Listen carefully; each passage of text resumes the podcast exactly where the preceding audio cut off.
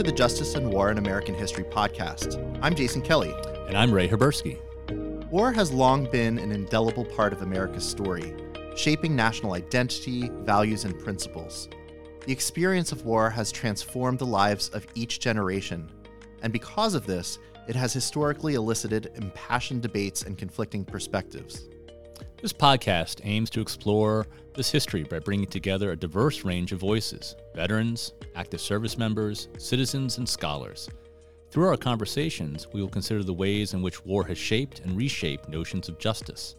In the process, we will engage with broad themes such as duty, heroism, suffering, loyalty, and patriotism. Our broad framework during this season is to compare and contrast the histories of the Spanish American, Philippine American, and Vietnam Wars, wars that had a profound effect on the people of the United States.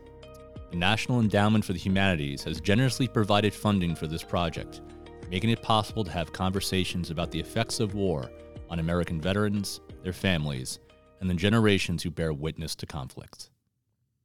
Welcome back to Justice and War in American History. In this episode, talk, we talk about race, justice, and the experience of war. Yes, today I sit down and talk to Leah Nahmias, who you met in the last, uh, two, actually two episodes ago.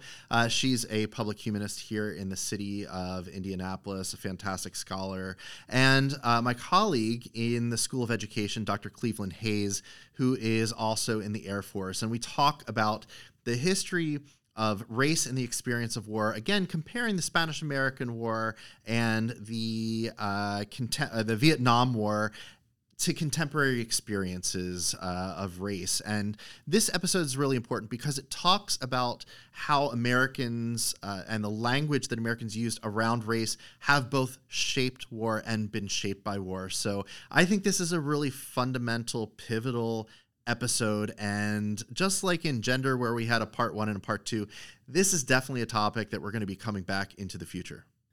Welcome, Cleveland. Welcome, Leah. It's great to see you. Uh, just to get us started today, would you each introduce yourselves? Uh, Cleveland. So I'm Cleveland Hayes. Uh, I'm faculty in the School of Education, War Services Associate Dean for Academic Affairs, and I'm also a professor of urban teacher education. Uh, I have an appointment in Africana Studies also.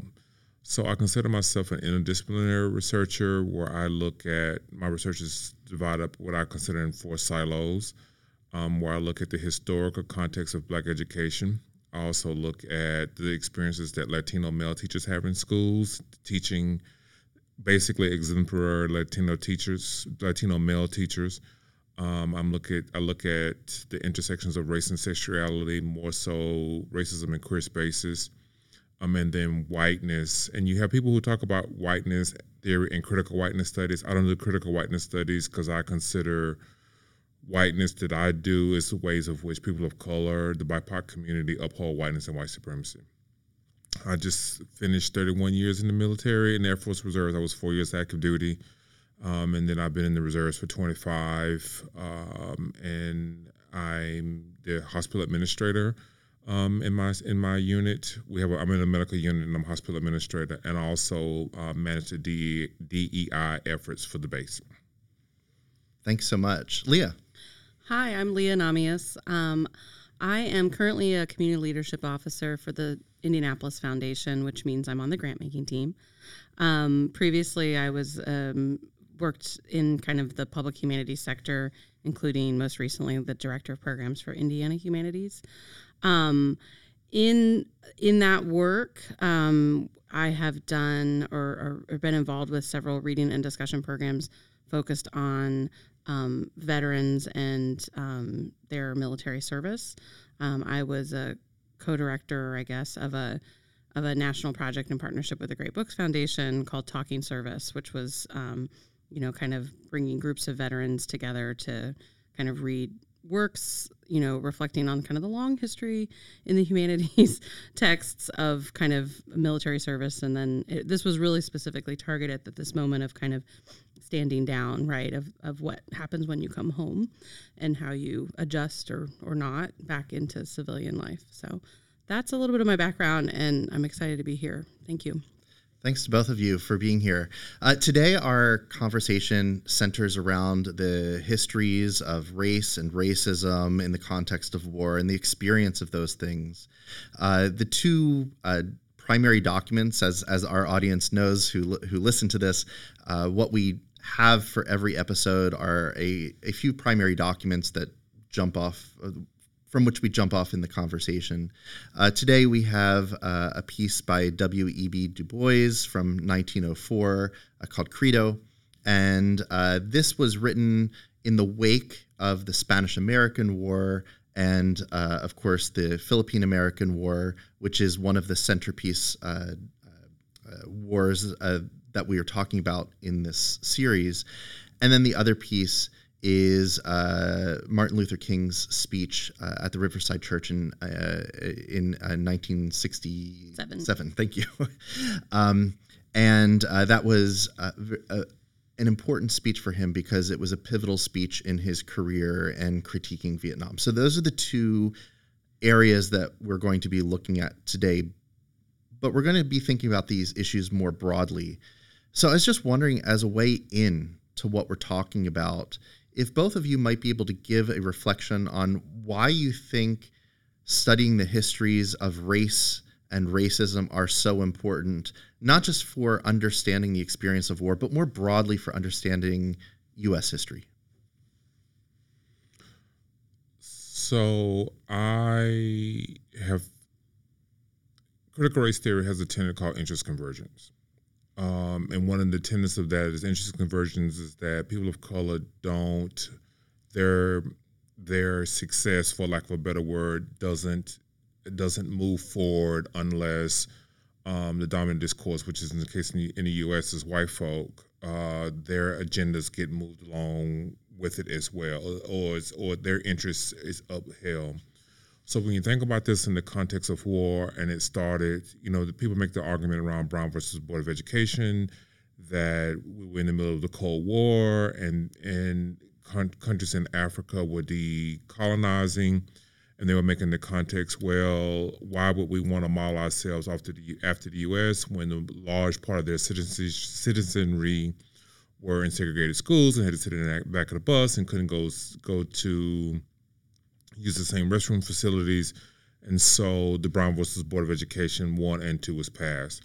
I often think about that in the context of the Civil Rights Act was that was passed in 1965 when, when the throes of the Vietnam War, when the U.S. needed bodies to go to Vietnam, mostly black bodies that were going um, because many of them didn't have access to education. They weren't in, in, schools, and they were often taken away. They weren't part of the draft body, the draft corps, because they weren't in college. Unlike uh, you had in white men. So I make the argument, and I don't have no empirical evidence to support this, but I do firmly believe that the Civil Rights Act of 1965 was passed because Martin Luther King was constantly on Johnson's case about passing that because he needed black bodies on to go to Vietnam? I mean, I'm not going to say anything smarter than that, but yeah, you're Cleveland. Some of the things that you were saying really make me think. First of all, I think like in the Dr. King piece that we read, he talks about like Americans' failures on race, which is kind of, I mean, I'm just like, you can't understand anything in American history without thinking like deeply and critically about race. But he's saying specifically, these failures, he calls the Vietnamese must see Americans as strange liberators, right? Like, how are the Americans going to present themselves as a model of governance, right? Like, because of the ways in which democracy is failing, the ideas of liber- liberty are, are obvious failures. And I think that that is a huge thing of what's happening in the Cold War, right? Is that the United States um, is intervening and all and and King talks about all of this. I had read parts of this speech before. I think I'd seen quote I mean, there are a few quotes where I was like, I'm sure I've seen this like on a someone's wall, you know, or something. But I had never read the whole thing through. But he talks a lot about um that um you know, the United States is intervening in all these revolutionary movements in quote unquote the third world in the 1950s, 60s, um, eventually the 70s and 80s. Um, and um, they're on the wrong side, right? And they are unable to make an appeal to those revolutionary movements. Now he's going to tie that to our capitalist interests, right? Like our interest in protecting property, um, and but also like kind of the fundamental racialized way of looking at the world that the United States represents, right? Brown people are not able to self govern. Brown people's hopes for liberation and freedom are not compatible with our, you know, interests in the rest of the world. And so I think that that context of what's happening in the Cold War and how the United States' failures internal, like it's, you know, and I know this, I mean, the Soviet Union was, you know, making an appeal to third world revolutionary, and I hate the term third world, but right, revolutionary movements in the global south, you know, around like, why would you hitch your wagon to the United States? like, look how they treat their populations of color, their their poor folks. Um, and so, yeah, I think that that's a huge part of of understanding kind of, you know, strategy. And, and King calls this out. I think the other thing that um, Cleveland's comments made me think about, which is kind of this larger history. And this is where like the military service comes in, right? This idea that you will somehow prove yourself fit for citizenship through military service. Um, or support for the war effort. Women do this during the Civil War and during World War One, right, when they're making the case that they should have the right right to vote. Um, and I just think that like so there's there's some deep ties because of the of the exclusions of people of color from the body politic, right? That many times people see the opportunity to kind of enter the body politic, prove their fitness for citizenship. They have to they they I feel like I mean I'm aware of a lot of this rhetoric during, you know, the Civil War and black soldiers, but right, like this kind of desire to um, maybe they'll finally see that we deserve all of these things. And then, I mean, some of the readings, right, get at like the tension of that, right? Like, why do we have to prove ourselves to, to any of these folks? Like, we know it, right? Like, we have leverage actually in these movements to kind of push forward our civil rights agenda. And I think a lot about in World War II, right? A. Philip Randolph and other folks are organizing in the 40s um, because they recognize there's like unique moments of leverage in wartime to kind of push forward the civil rights agenda. So I think the savviness of that politics that's happening in the black community is really worth looking at. But I also think the kind of tragedy that that's what it takes, right, to prove your fitness for citizenship. And I mean, just to carry it one step forward, is we've also always had, at least in the 20th century, um, you know, the idea that immigrants can serve in the U.S. military and kind of be fast tracked for citizenship. I mean, so this this is like deeply embedded in the relationship between military service and race. Like, I just think that that is so present throughout American history. Cleveland, did you want to respond to that at all? I can't respond to that. No.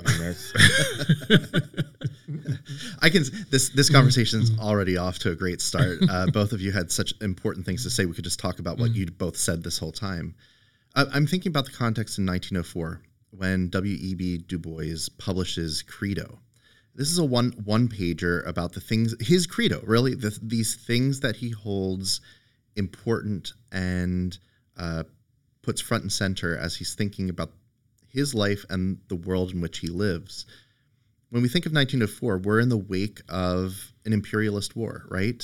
Uh, the Philippine American War uh, it comes to an end, uh, but this this is an imperialist war uh, that the United States has has embarked upon. Not the first, and certainly not the last imperialist war. And um, it fits into uh, so that international context, but it fits into a national context as well. The decades following the collapse of um, Reconstruction uh, and the growth and expansion of Jim Crow in the United States. And, uh, you know, 1904 is, you know, we're right in the heart of this moment uh, where the U.S. is facing racial terrorism throughout, throughout mm-hmm. the country um, that is uh, both grassroots and also supported in part by the state by turning a blind eye um, the se- segregation that's enforced by the state um, in the schools and and in uh, housing, etc. And this is when he's writing this credo. And um, Credo is not necessarily a document specifically focused on war. Uh, that, that's that's not why we chose this document. Rather, we're trying to put the Spanish American Philippine American War in a context, um, and it's it's only towards the bottom uh, of of the piece where where he talks or at least speaks to war. And the paragraph that he speaks to, he says, "I believe in the Prince of Peace." I believe that war is murder. I believe that armies and navies are bottom, the tinsel and braggadocio of oppression and wrong. And I believe that the wicked conquest of weaker and darker nations by nations whiter and stronger but foreshadows the death of that strength. And I wanted to focus in a little bit because it seems to me that he is speaking about the Spanish American War, about the Philippine American War here. And I just wanted to get both of your responses to what to what Du Bois is putting forward here. I'm often thought, I, you know, when you think about W. Du Bois, you have to go back to the construction of race in the first place, uh, in, in his piece back towards slavery. And anytime I have a conversation about race with my students or start any, depending upon the audience, I always refer back to that in terms of why race was so why race was constructed in the first place. After the Civil War, where um, plantation owners were afraid that freed slaves and those who oversaw them would now join forces and overthrow them. Fast forward to the Mexican American War, where, and I did not know this until I was reading um, this book by Paul Ortiz, The History of Blacks and Latinos, and that's not the exact title of the book, in the Americas, where we automatically assume that the Underground Railroad went north, but it also went south to Mexico. And Mexico had already ended slavery in Mexico. So the United States went to war with Mexico not because something egregious that Mexico did. It was just like, okay, our slaves are going to Mexico and we need to go back and reclaim that property. Going back to this whole notion with critical race theory, we're talking about whiteness as property and that so the United States outreach across wherever often has to do around their their interests and so while I am not a historian and not really understanding the the nuances of the Filipino American War, the Spanish American War, I'm sure it was something concocted just because there was something that the United States needed, uh, and I'm, I'm I'm guessing they were already foreseeing that the Philippines would be a very strategic place in terms of the outreach in Japan, in the in the in the far Pacific, Japan, China, Taiwan, etc. Oh, so we need this territory as a military strategy place. I'm also guessing that it was probably something around um, resources that the Filipinos had that we needed to be able to conduct war. It's, it's also my mm. guessing, and I'm I, and so I'm guessing. And I have a really good friend of mine who was a professor at Cal Tech. He's a historian, and he has this book, and we were talking about that colonization of brown people goes all the way back to Columbus. That in Europe, and I'm and I'm paraphrasing what he said, that they drew a line, and that people north of the equator who tend to have lighter skin don't need to be managed, and then people who live north of the equator who have to just because science and understanding that we need melanin in our skin to protect us from the heat of the sun were needed to be to be managed. And so you have all these countries, U.S. included, that needed to now colonize and control those people in one form or the other. Going back to the comment that he's making right here, I think you made that you made earlier. so yeah, I so I think that you're exactly right. Like, and I'm going to be a real nerd about here. So, I am a former high school U.S. history mm-hmm. teacher, and I used to work for the American Social History Project, which has done a lot of work around the um, Spanish American War and especially the dissent movements against that war. And then I currently, in a freelance role, have been doing some curriculum development for the Filipino Veterans Recognition and Education Project, which looks at you know, why do we have so many Filipino veterans who were then completely denied all of their benefits by the U.S. government because it was too many brown people to accept citizenship, right? So this this is like a really rich vein. So it's right, like they're making a claim this is a military stronghold. We're going to get rubber and other things so we can build the war machine. I love that you said that, but then also these people don't understand how to self-govern. Like we're here to save them. We're here to civilize them, completely ignoring first of all that like there was a revolutionary independence movement in the Philippines that had been you know building for some time against the Spanish, and then we kind of inherit the role as conquerors. We um, and you know and the disappointment that Filipino um, nationalists had. Like they were really like, okay, if America comes in, these people understand democracy and self governance. They broke off from an empire. Like this is our great hope. And then the United States come in and they brutally kill um, that hope. And I mean, and then the actual circumstances of this war are just that it is absolute brutality. And Americans don't learn this war. We learned the Spanish American War was quick and easy, and we signed a treaty six months later. And most of what we learned was that a ship blew up in Havana. We don't even pay attention to what's happening on the on the other side of the world, um, and that we're intervening where there's already a conflict around the idea of self governance for Filipinos. Um, and then it goes on for I mean I think some historians would say four years. I think really up at least until 1910 you have skirmishes and fighting and the the civilian death toll is anywhere from 100 to 300,000 people. I mean it is and it's brutal. I mean it's um extermination, right? So it's it's bodies in trenches. It's it's everything that we kind of, you know, imagine when we think of modern war is like what's happening in the Philippines. And so the anti-war movement in the United States and you know, W.E.B. Du Bois and other black intellectuals are like very front and center in this movement are they are they are a calling it what it is right and they are also absolutely outraged like this is a complete subversion of american ideals and you know i would love if there were like a scholar of empire to talk about this a little bit more but i do think like this is this is a moment part of the fervency of this anti-war movement against the philippines war is because americans are having their ideals about their own democracy like destroyed in real time right?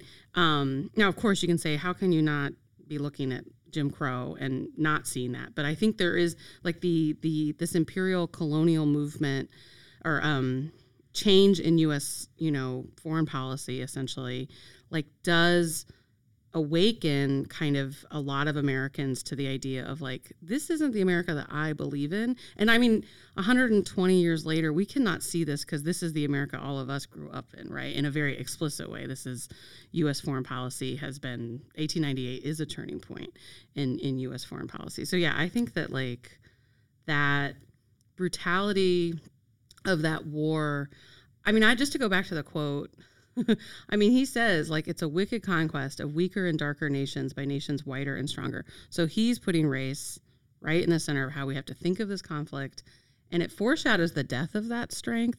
I think he's right, and that's what that's that's very much what critics of this colonial enterprise in the United States are doing. They're saying this will be the downfall of the strength of our country is our democracy, and so if we pursue such a anti-democratic policy that will weaken us. And then also i mean i don't maybe he's saying here i think right we're going to spend a lot of money doing this and we can't spend money on anything else if we're spending money on war and building up an empire.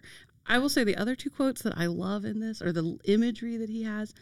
He talks about armies and navies are at bottom the tinsel and braggadocio of oppression and wrong. And i think tinsel to me is like there's something really weak and um, flimsy, I guess, in that imagery, right? That these things are, we think they're strength, but there's like a flimsiness to it. And then the braggadocio to me, I think about like that's like this kind of like machismo. There's something really gendered about that idea of kind of puffing yourself up as like you're really strong. And he just skewers that like right away. And I love that part of this quote.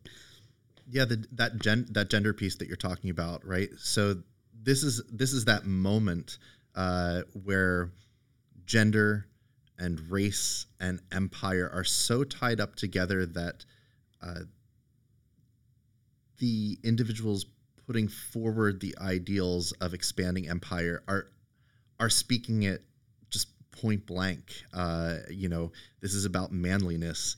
Uh, this is about uh, whiteness, um, and and they're using that as talking points, uh, not not as you know kind of silent dog whistles, but but actually as front and center talking points. And this has been center to U.S. warfare um, and, and, and imperial warfare by Europeans and North Americans uh, since you know at least uh, the the early 19th century. We see it in the Mexican American War that you were talking about as well. Uh, one example of somebody who's talking in this language is the Senator Albert Beveridge, who is a senator from Indiana at this point. And in 1898, he gives a speech here in Indiana to uh, the Republican convention that's here and he's speaking specifically to the outbreak of war. And and this is this is what he says. I, am sorry, both of you don't have this reading, so I'm going to read part of it for you to give a sense of uh, to to Leah to Leah what Leah just said. The opposition. So he's speaking about those oppo- opposing war, that that that opposition that's emerging. The opposition tells us that we ought not to govern a people without their consent. Right, the, the very principles of democracy. Right. I answer the rule of liberty that all just government derives its authority from the consent of the governed applies only to those who are capable of self government. You know, this circular argument. We govern the Indians without their consent. We govern our territories without their consent. We govern our children without their consent. How do they know that our government would be without their consent? Would not the people of the Philippines prefer the just, humane, civilizing government of this republic to the savage, bloody rule of pillage and extortion from which we have rescued them. So he's. This makes me miss being a teacher because you bring out a prof- like a primary source like this, and the kids get it. Like you know, it's just like this is pretty like you know, it's a, one of these like smoking gun primary sources. Sorry, Jason, to interrupt. Yeah. Oh no, I, but but this is the language that we've heard every decade since, right? Uh, should these people be left to govern themselves? If we leave them to govern themselves, somebody else is going to come in and govern them who will not respect their rights. So, so we must intervene. And it's framed. He, he's flipping this idea of democracy on its head. He's playing the opposition's argument of the importance of democracy, and then framing it in this very paternalistic, imperialist racist uh, mode of, of talking uh, about warfare that, that that kind of defines uh, the the pro-war arguments that we see so many times over the course of the 19th and 20th centuries. I think the key word that you have there is humanity, or the lack thereof, and I and I think people can justify, and I've been very clear that if I was not in a medical unit, and I'm just going to put out here, I'm not speaking as a reservist, I'm speaking as Dr. Cleveland Hayes, faculty at IUPUI, who happens to do this one weekend a month. Um, that if I was not in a medical unit, I probably would have retired a long time ago because people don't see the people who are making decisions and to send young people to to to war, don't care which one it is, don't see the outcome, don't see the, the aftermath when they come back. And we were doing um, a tour in San Diego, and I'm seeing these young people who I could have been their high school teacher with no legs, who had just come back from either Afghanistan or Iraq. It really changed my mind about the whole notion of war and military and service and all that. And I've been very clear that if I was not, two things, if I was not in the medical unit or if I was not at a base that didn't send fighters off to do, I probably, I just couldn't be part of that military, I couldn't be part of that war making machine because not only is it impacting the the human toll in the places that we're going off to again because people don't see that humanity. And after 9-11 people didn't see the people from afghanistan and iraq in particular as human. Look what they have done to and i've been very clear and i've been very, very open about this even in military spaces.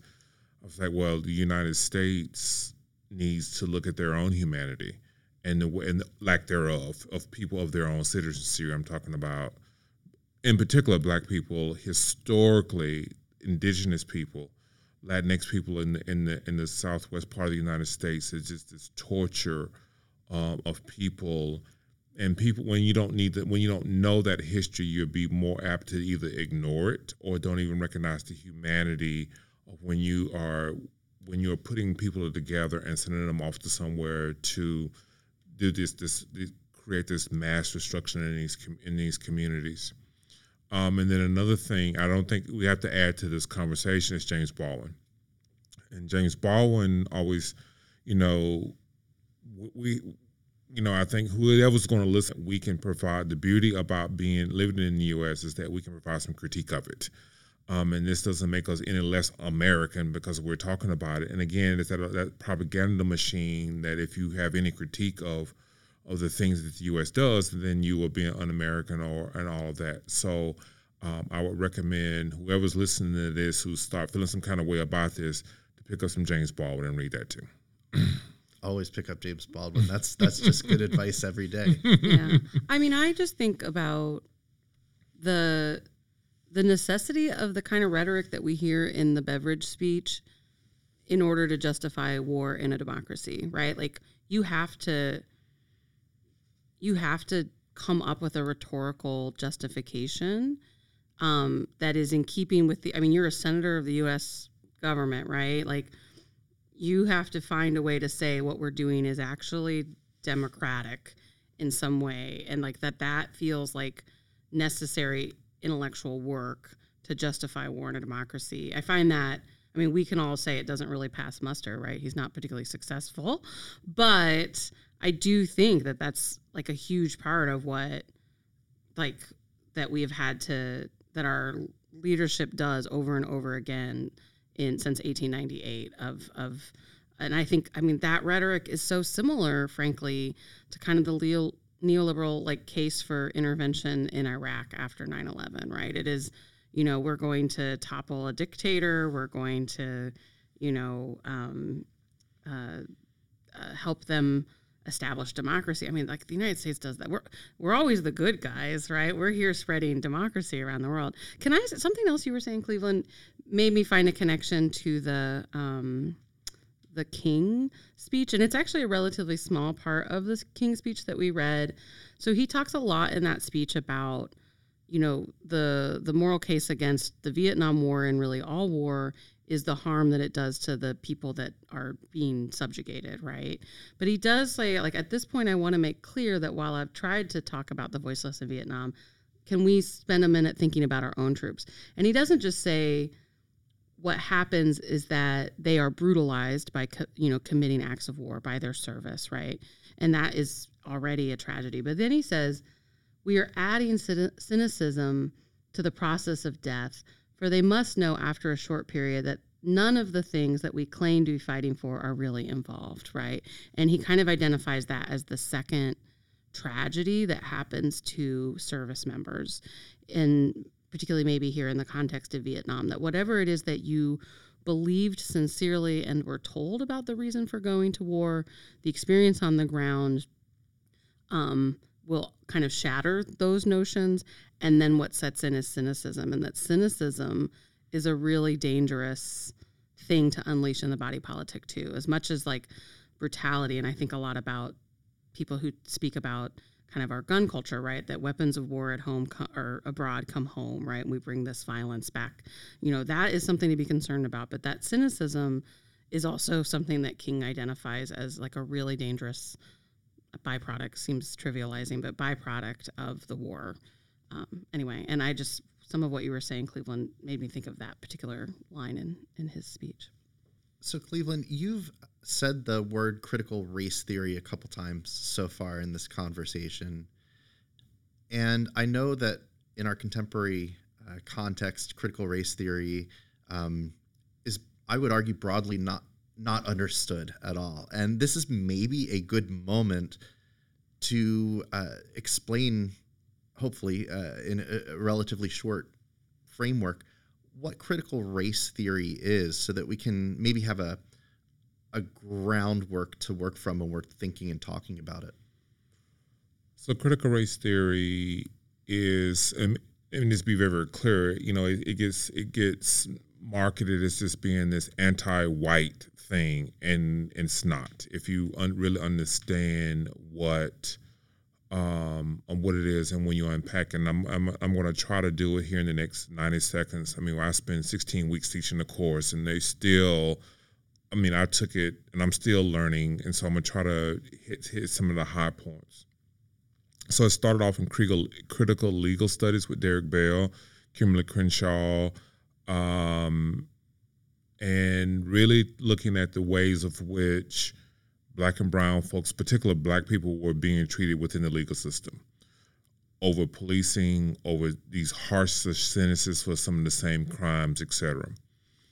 Gloria Ladson-Billings, Gloria Ladson-Billings, and Bill Tate moved into education, where you're looking at how of which black people that it started off with were engaging in school space.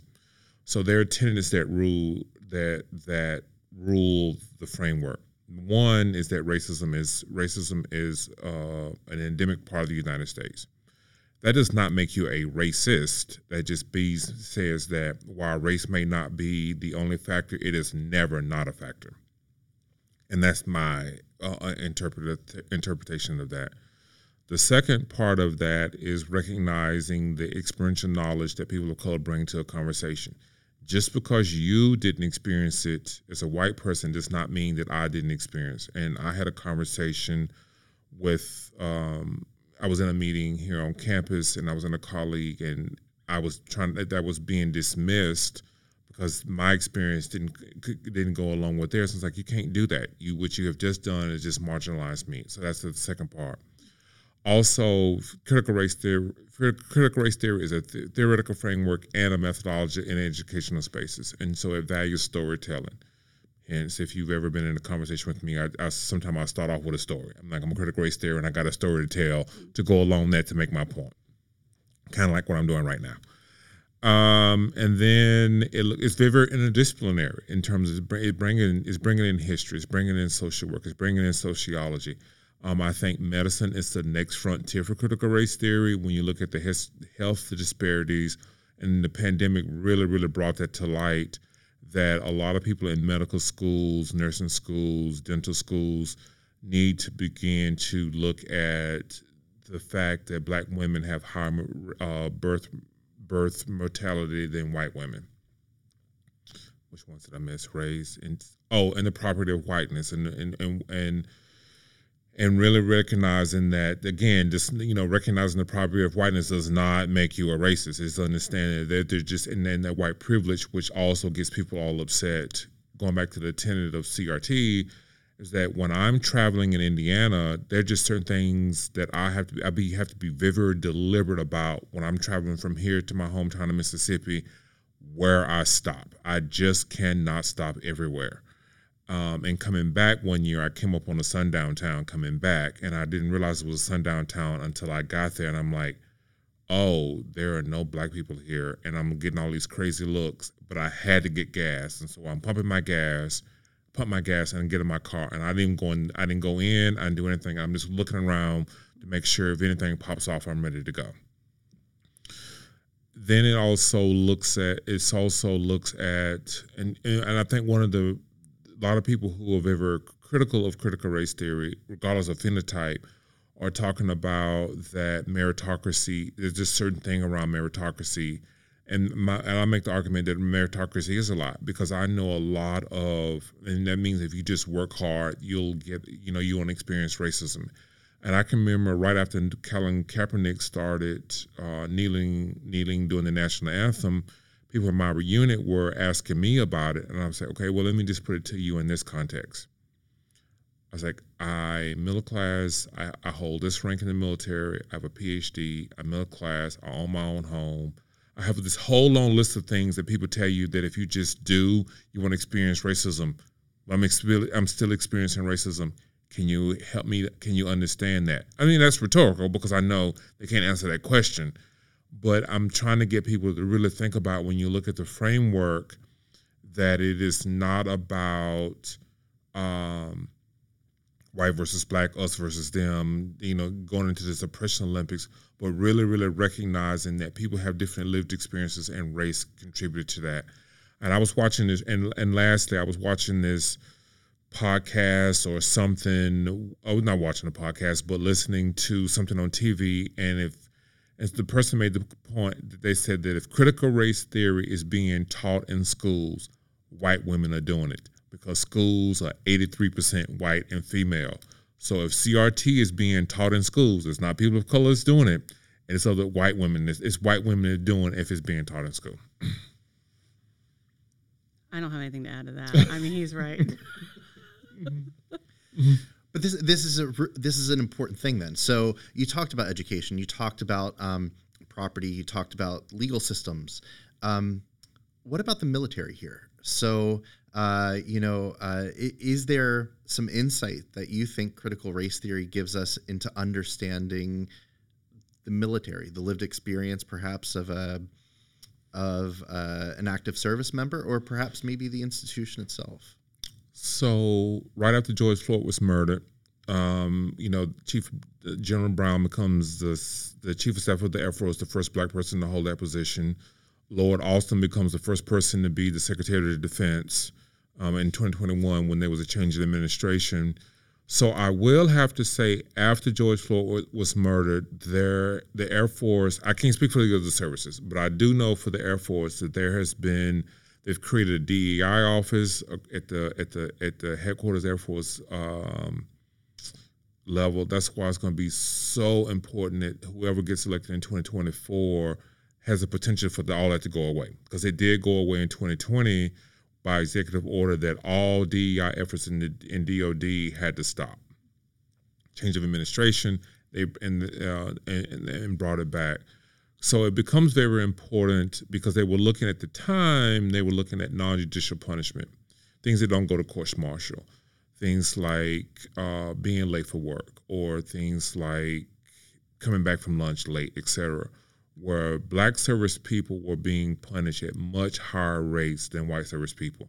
And I recognize that myself. And I often ask, how have I escaped some of this? Because I have a big mouth and I call stuff out when I see it. I'm like, how have I escaped all of this harshness? And maybe I'm just a token person and they just don't mess with me. I don't know. Because I often look at my friends, my black friends who have not, they experienced all of that that I did not experience even now. So, so the Air Force, specifically for the Air Force, they have been trying to at least make an effort. Original was around non-judicial punishment, and I think because of my expertise in my reserve unit and my wing, we have moved that beyond that because I think that's just a low goal around just looking at non-judicial punishment. Because they, there is an EEO office that looks if I go and have a complaint that I've been discriminated against for some reason or another – but I was telling the EEO officers, like, well, my job, the DEI stuff that I do on basis really puts you out of business because to recognize that when people start looking at the collective humanity, equity is a low goal, collective humanity of people in the service of the service, in the in the in the Air Force in particular, because that's what that's what I can speak to um, so to answer your question in a roundabout way, yes, there is a place for critical race theory in the in the Air Force when you're looking at the experiences that people have, when you look at the rank structure, who sits around the table. Like there are no, there's one black commander I think uh, on my base. It's a flight fighter. It's a it's a pilot. It's a you know we fly airplanes often you have to have so much hours outside of the Air Force before you even get a pilot slot. Often people of color can't afford those classes because that's a private pilot's license, which costs a lot of money.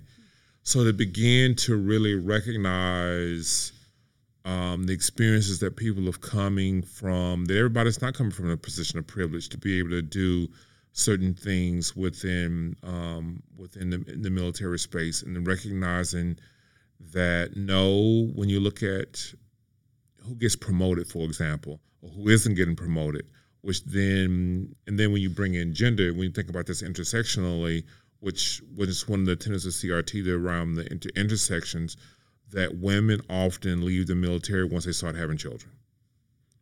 Or they can't go off TDY to this class because their joint spouse. And so, when I mean by joint spouse, is both members in the military. Well, one person's got to stay here and take care of the children, so often the the, the husband will go. Um, so so so my, my, point is yes, there is a place for CRT. Um, in in in in in, in DoD, I think DoD is trying to right a lot of wrongs. Um, but you still have a lot of people who are really, really resistant to it. I, you know, the Air Force now allows you to put your signature block, sig- put your pronouns in your signature block, which I thought was a huge um, step for the for. I don't know if it's DoD, but I know it's Air Force where there were people who were feeling some kind of way about that. I'm like, I, and I and when I was doing a diversity training for the squadron, I'm like, how does that impact you? That has zero impact on you, but what you just did would take away someone's humanity um, around that. So if we're going to continue to, and I think we're seeing two things going on in the military is that I think you have the wokeness, and you know, which is a co-op word from from Erykah Badu um, people who showed up, at, they was in the military January 6th, which has a huge impact on like, now, can I trust you? Because I know, because I you may have been in January 6th, and they used their military IDs to get to the Capitol and, and all that. Um, and so when you start thinking about all of those things that you're seeing in the in increased white nationalism that's happening in the in the in the in, in the military, we still have to begin to unpack that that that that whiteness is property CRT tenant. I hope that makes sense. Oh my god, that was yeah. so interesting. I was also, I mean, just, I mean, you talked about DoD, but I also think about um, the VA, right? And where, if I mean, you talked about medical, like we need CRT needs to go look at medical, right? So it's like, are people coming in sicker? Are their experiences in the military? you know, making them more vulnerable because of the ways in which, you know, um, health outcomes, there's huge disparities even before you join the military, right? So you're right. It's just like rich to be looking across all of these places. so interesting. So there's a doctor in my unit that you just brought up around the VA. He works at the VA and he's Korean. And uh, he was treating, I guess, a Vietnam War vet treating he was treating the Vietnam War vet, but the son came in, or the daughter, one of the children of the vet came in, and this really was giving this particular doctor a hard time because you know when you see someone who has an Asian the Asian facial features, there's automatically assuming that they're from Vietnam. And this particular doctor's not, and so so again, looking at the racism, you're still looking at this these whole generations um, of white service members who are coming from these rural places in the U.S. joining the military who are who have very, limited with people who are not white that are bringing some of those eh, those those discourses into military spaces. So beyond and, and there is a diversity training that when you that you have when you go to basic training. At least it was when I went many moons ago. But I'm, my guess is it needs to be redated, re-updated, because we're still experiencing some of the same things some 30 years later. So you brought up Vietnam, and we have a few minutes left. So I was thinking maybe we could go back to Martin Luther King Jr.'s speech. And Leah, I wanted to throw a question your way, which is just ask you if there was a passage or something, an idea in particular, or 10 that stood out to you that maybe you wanted to bring bring out and and talk about? So I don't know if I could go and quote a passage. I think the thing, my experience of reading this was you start off and he's like, I'm going to go through the seven reasons like all people of faith should be opposed to this war. And you're like, man, he's good. He's like, and then it's like he takes all that and then he turns to this much more expansive critique that connects kind of he says we have to reframe our values that if our values are thing oriented not people oriented we are always going to be back in this place and he really and i, I mm, sorry the way he's able to make a critique of capitalism and militarism and racism right and he connects all of those ideas but he's able to do that in a way where he specifically says if we're going to be engaged in a war wars against communism, right? Like we have to do this. So his, I'm not explaining this very well, but his ability to do that, um, would be very easy to say, okay, he's talking about a, kind of a socialist vision, right? Like this is a he he's he's rejecting kind of these isms um, in what to me feel like a recognizably kind of left socialist frame. But he's doing this like he's he's just he's really good. I know this is real breaking news alert. Um, Dr. King is a smart guy, but like he's able to do that and then make the case that you know that this is an alternative to communism, like as opposed to in line with communism. I was I was really um, blown away by that. He says near the end, like it's a small thing, but you know, a nation that spends more each year on the military than social programs is approaching spiritual death. And I just think that like this idea of spiritual death and like this this worry about it. I mean, it feels I mean, I think I wrote it some this is a Jeremiah, right? And that is a biblical prophet kind of vision, right? Like I am worried about kind of what will happen to this society if we don't stop the war machine, right? Um I don't know. I just think that the the ways that he goes from a specific critique of the Vietnam War to a larger diagnosis of what's wrong in American society and um, and and calls on us that even as Americans who can kind of retain a sense of peoplehood or nationhood, that we have to be in solidarity with people around the world, and that our, you know, that we, we that I just I think that that turn in this speech is really remarkable. Sorry, I don't have anything more coherent to say than that, but it's just it is such an intellectual feat and it's such like a moral like clarion call, I guess. I, I love that, uh, Leah. I, the passage that stuck out to me is, is, similar to the one that sticks out to you, and I'm just going to to, to read through it here a little bit. Um, it is a sad fact that because of comfort, complacency, a morbid fear of communism, and our proneness to adjust to injustice, the Western nations that initiated so much of the revolutionary spirit of the modern world have now become the arch anti revolutionaries. This has driven many to feel that only Marxism has a revolutionary spirit. Therefore, communism is a judgment against our fail- failure to make democracy real and follow through on the revolutions that we initiated. Our only hope today lies in our ability to recapture the revolutionary spirit and go out into a sometimes hostile world declaring eternal hostility to poverty, racism, and militarism. With this powerful commitment, we shall boldly challenge the status quo and unjust mores, and thereby speed the day when every valley shall be exalted, and every mountain and hill shall be made low, and the crooked shall be made straight, and the rough places plain. A genuine revolution of values means, in the final analysis, that our loyalties must become ecumenical rather than sectional. Every nation must now develop an overriding loyalty to mankind as a whole in order to preserve the best in their individual societies. So this, I mean, this is just incredible, right?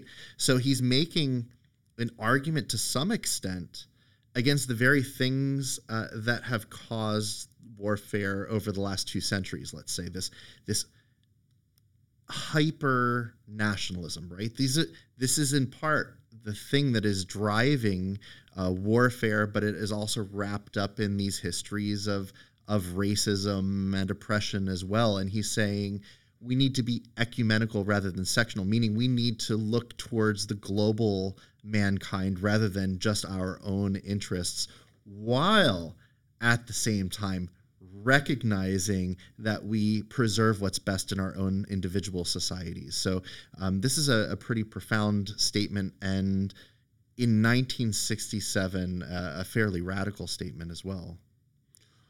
But also think when you think about black folk in the military, and I'm often at odds with this myself, that, that I'm serving a nation that does not love me back, often. And so I think about when you think about, you know, you have veterans that come back from World War One that were lynched in their uniforms in the South. Um, you had the Tuskegee Airmen that were officers in the Air Force that couldn't go to the officers club or command white troops. And you know, there were one year that we had our awards banquet. Um, the the theme was World War II, and it and I I threw a little bit of a fit. I said because you do recognize in 1945 I couldn't command white troops. I must have been a major at the time. I can't remember. And so the the the command chief, who was the senior enlisted person on the base, who's a black, who is a black guy, um, went to the wing commander and it's like, oh, we need to rethink this, and they did rethink that. So so again, going back to this whole conversation that people are open um, to these conversations. But my point to that, with, to Jason, what you were saying, is that often you know, you have black people who join the military not necessarily for love of country, but hoping the country will love them back. And so there were a lot of conversations, and you know, uh, Benjamin B. O. Davis, Benjamin uh, O. Davis uh, talked about, you know, you cheer for us when you know you cheer for Jesse Owens when he, you know, beat, uh, you know, was the beat. I can't even guy he was running against in Germany but then you don't give you don't give us an opportunity to show what we can do as a as a you give us a fixed decks basically and I'm, and I'm paraphrasing um, from the movie from the movie and so my point is is that we're often as as service people of color eh, it's not necessarily the love of country it's just hoping the country will love us back yeah i i think this quote is just yeah, I mean, he kind of is holding Americans to task for you know our complacency that we have let go of this. He's reminding us that like at its in the abstract, like our ideals are very revolutionary, right? And that we have um forsaken those and that yeah, I just think that um you know this idea that and he's also he's very like we can do this right like we can turn back these values we can reorient um our values uh, to kind of be in, you know, worldwide fellowship is the phrase he uses. Yeah, this is this is interesting because this comes just in the wake of um, another famous speech uh, in the 1960s, um, which is Stokely Carmichael's mm. Black Power speech, which is dealing with a lot of the same issues, and we're not going to talk about that today. But it, we'll put it into the the podcast so people can go listen to this speech. And uh, while uh, Dr. King and uh, Stokely Carmichael are dealing with the same issues, they're approaching them from different perspectives and coming to different solutions. Um, and so it's worth thinking about those two things being in dialogue with each other as well. Yeah.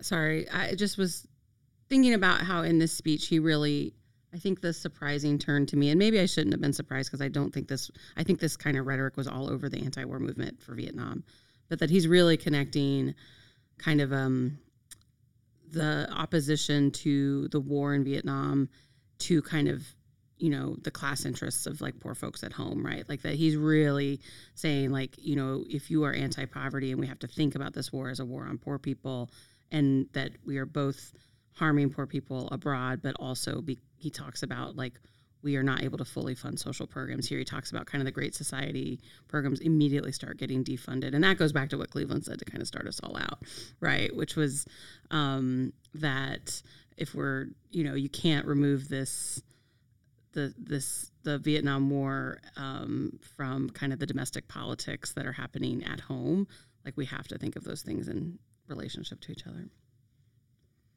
But it, you know, it also goes back to you know, you even even see it now where you have social programs that are being cut. You know, you know, Indiana had a six billion dollar surplus with no return of investment on the community, and you wonder why there's this op- opioid epidemic, or you understand why there's violence in the city the way it is, because there's no investment in um, those community in the in the communities, regardless of phenotype, but just in communities.